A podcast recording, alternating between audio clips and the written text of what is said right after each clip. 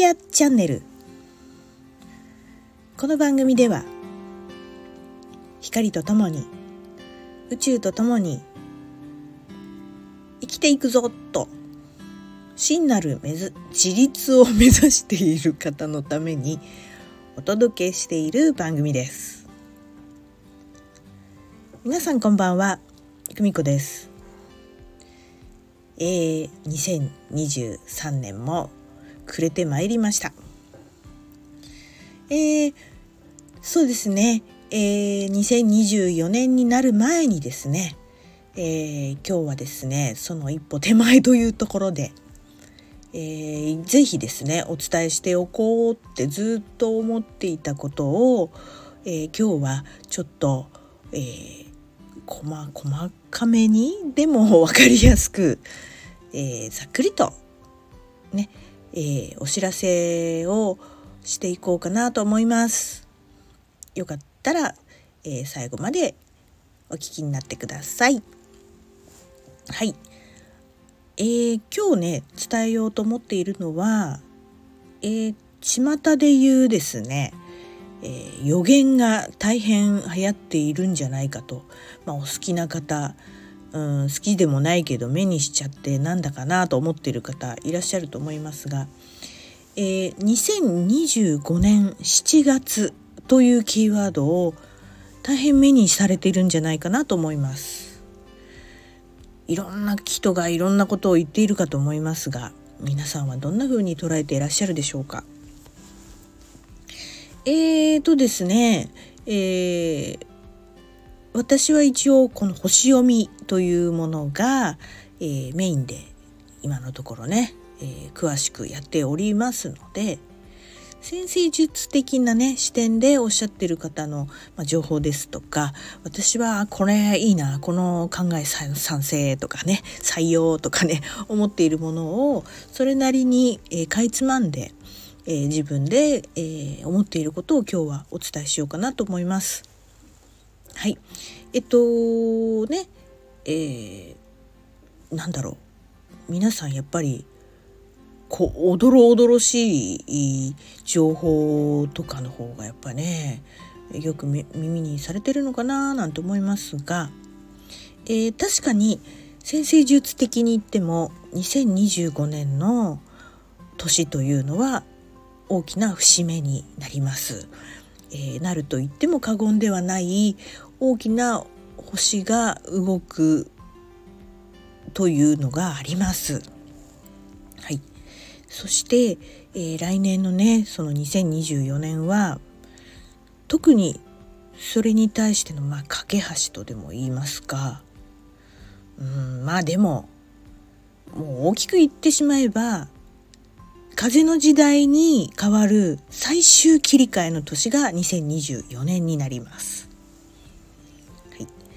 えーね、いつもよくお伝えしている月の動きですとかあとは水星逆行っていうのはね皆さん生活にはとっても身近だと思いますけれどもそれはね本当に地球から近いところの星なんですよ。でねここで理科の時間を思い出してほしいんですけども太陽系を回っている惑星っていうのは水金地下木土天冥界と海冥とかね。で冥王星はもう惑星とは認めないみたいなことをね、えー、聞いてると思いますけれども、えー、あのー、身近な星近い星っていうのは土星まであ土星まではそのね伝統的なのは土星までですけれども、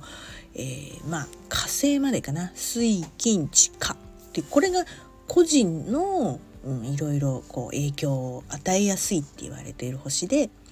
木星土星っていうのは社会を表してさらに遠いとこですね。天王星海王星冥王星っていうのは時代を作るって言われてます。すごく遠いとこにあります。ですから周期がものすごくゆっくりなんですね。ゆっくりゆっくりもう何十年もかけてこうね一周っていうかねこうする周期だっていうのをね大体こう頭の中でこう想像を巡らしていただきたいんですけれども。はい。それで、えー、すごくね遠いところのその冥王星というのが、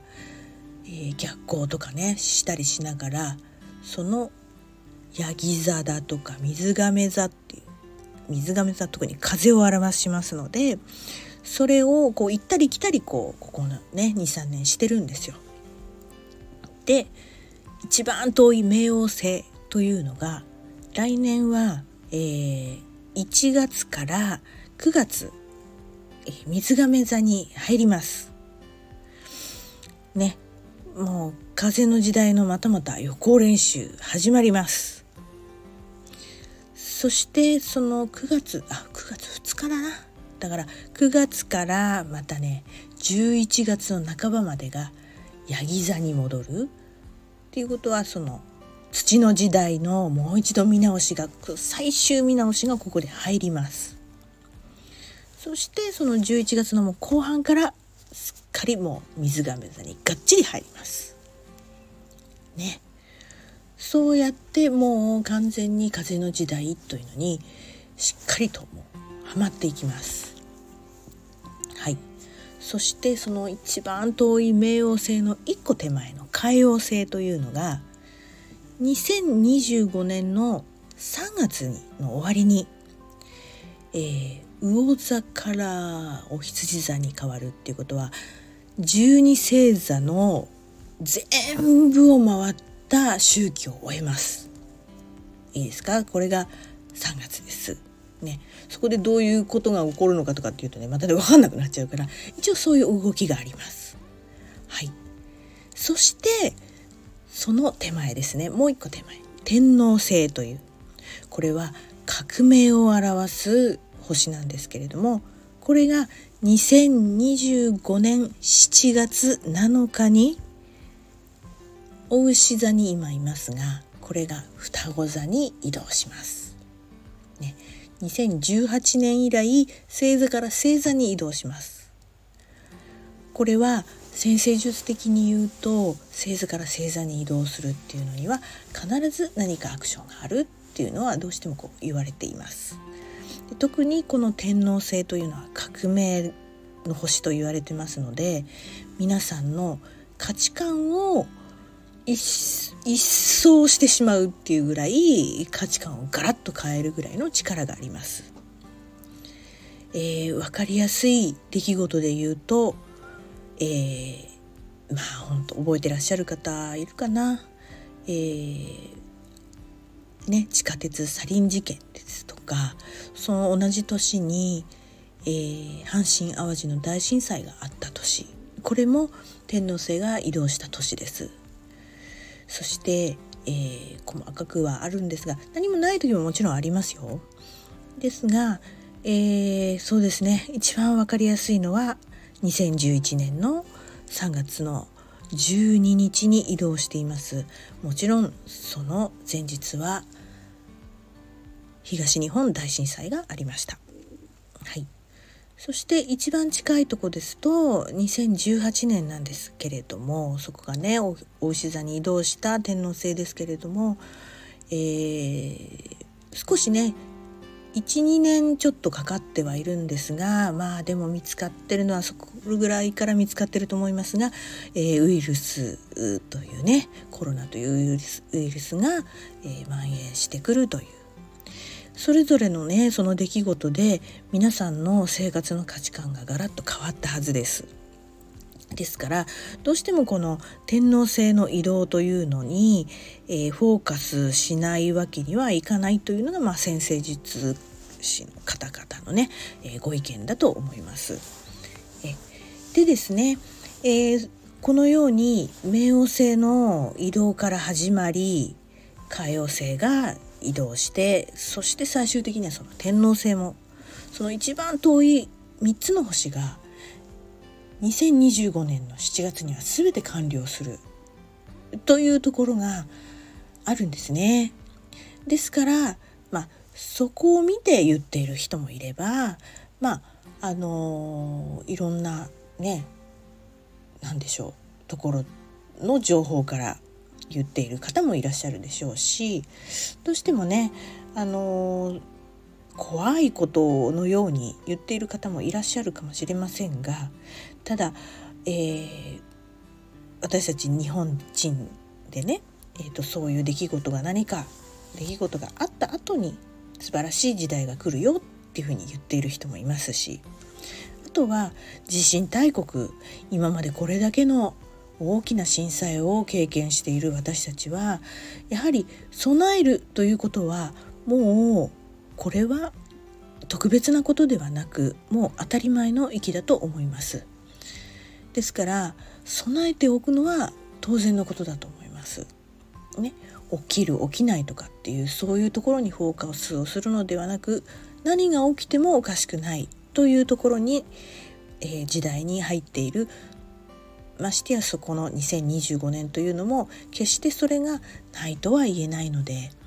えー、準備は当然のことかと思っております。はい、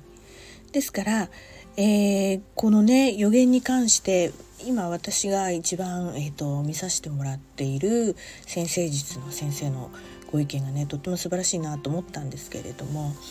えーと昔のねそのルネッサンスの時代っていうのは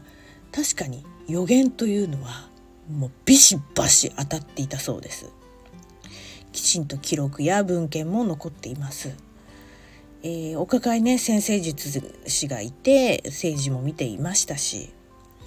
で何と言ってもあのー、もうねそこの辺で生きていらっしゃる方っていうのはもう自分の、えー、役割というのにもう集中していたというかで外の出来事がもう全てだったっていうかね例えば職人の人農家の人自分の地位とかそういうのにもう何て言うんですかしっかりと従事していたしで内面を見たりその何でしょういろんなことに思いを馳せてねいるっていうのは、まあ、芸術家ぐらいしかいなかったというふうに言われてます。でえー、これは、えー、現代の私たちね生きている私たちっていうのはもう少しその一人一人にもっと余白があってね心理学とかそういうのも学んでいる人もいらっしゃいますし内省というのが別にその特別ではないというか一人一人が自分の内面を見つめるっていうことが、えー、できる時代に私たちは今生きています。ですからむしろ予言が今は当たらない。当たっていない。ねほとんど当たんないじゃないですか。ですからまあ私たちでいう予言っていうのにはその先生術的なねそういう情報もあるでしょうし悪い予言は外すためにあると宣言するほど今私たちは自分でクリエーションをできる時代に生きています。そして今起こっている出来事っていうのは一人一人の意識によって集合的な意識が作られて時代が作られているとも言われていますしですから、えー、自分の思っていることが現実化するとか外で起こっている出来事から自分の今内側を考察してみるとか特にね、まあ、スピリチュアルに興味があって学んでいる方なんかにはもうこれはおなじみだと思います。ですから今は本当に外側の出来事と内側の出来事を私たちは行ったり来たり行き来しているとも言えますのでむしろこういう情報型の時代でまあ、予言的なことをいちいち恐れているも場合ではありません。むしろ予言を恐れる必要のない時代に生きています。ですからこれをですねしっかり内政のためにむしろ活用して私たちは外側で起きている出来事を内面でしっかりと処理してそして平和というものを作り出せるほどの力があるのではないかと私も思っています。はい、ちょっとね難しいことを語ってしまいましたが、えー、ぜひですねこの2025年7月ということに向けて何もないとは言えませんけれどもそこに振り回されることなくしっかりと2024年を迎えてただきたいなという思いがあります。そうですねアドバイスとしてはですね本当に、えー、情報を不安から見,、ね、見ずにですね善悪を判断しないで、えー、よしじゃあ社会貢献だというふうにね変にこう気張ることもなく目の前の人をね笑顔にしたり自分に対しても人に対しても優しくしてね。そういう自分でしっかりといる自分の軸を作って自分らしく生きていく。当たり前のようなことかもしれませんがその一つ一つがね集合的意識を作り上げていくんじゃないかなと思います。はい。是非ですねまた来年私もあのー、いろんな形で情報発信をしていけたらと思いますしね、いい加減こう先生術いつやんだよってね言われちゃいますけれども、えー、準備は今着々と進めております。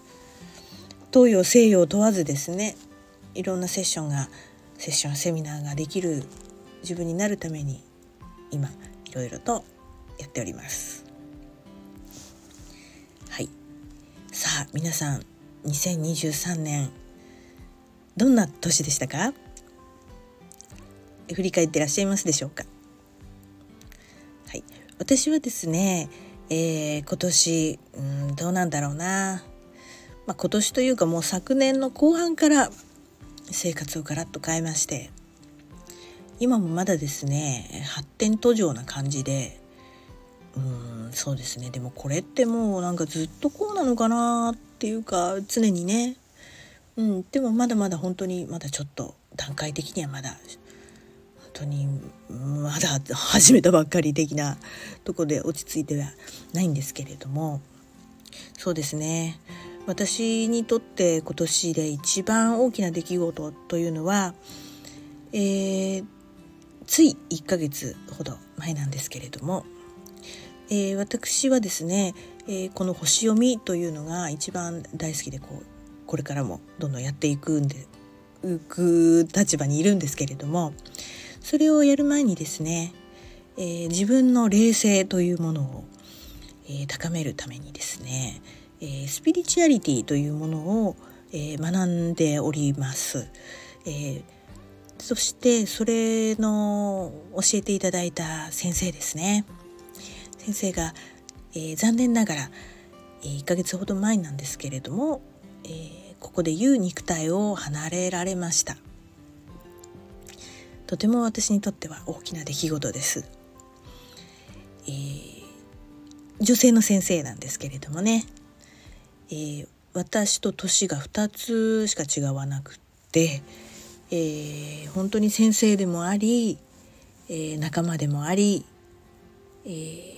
て言うんでしょうね、まあ、友達でもありという感じで接していただいてました。え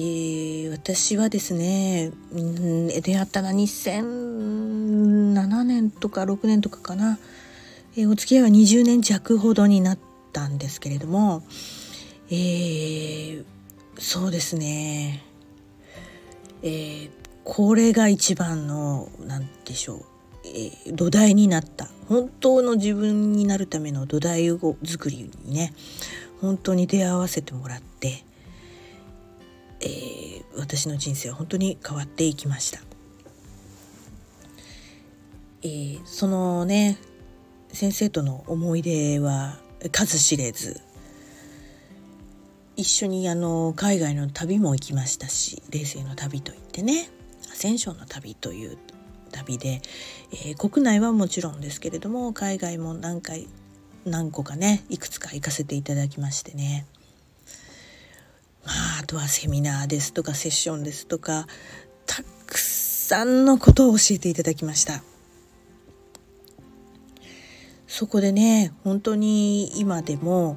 えー、振り返ることができる、えー、記録も取ってましたし、えー、エピソードはもう数知れずなんですね。うん、なのでねそれがその時はその時で理解はしてるんですけど今になってあこれかって理解することも多くて結局スピリチュアリティっていうのは時間に関係なくうんまたその時その時によって同じ言葉でも意味合いが違ったり違って聞こえたり捉えられたりするものもあります。ですのでね、えー、本当にねあのー、友達レベルっていうのはねぶっちゃけた話、えー、世代も一緒なのとあと地域もね近かったんですね。え東京の方ですけども、ね、世田谷目黒近辺ですよ。で私はちょっと川向こうの川崎なもんですから、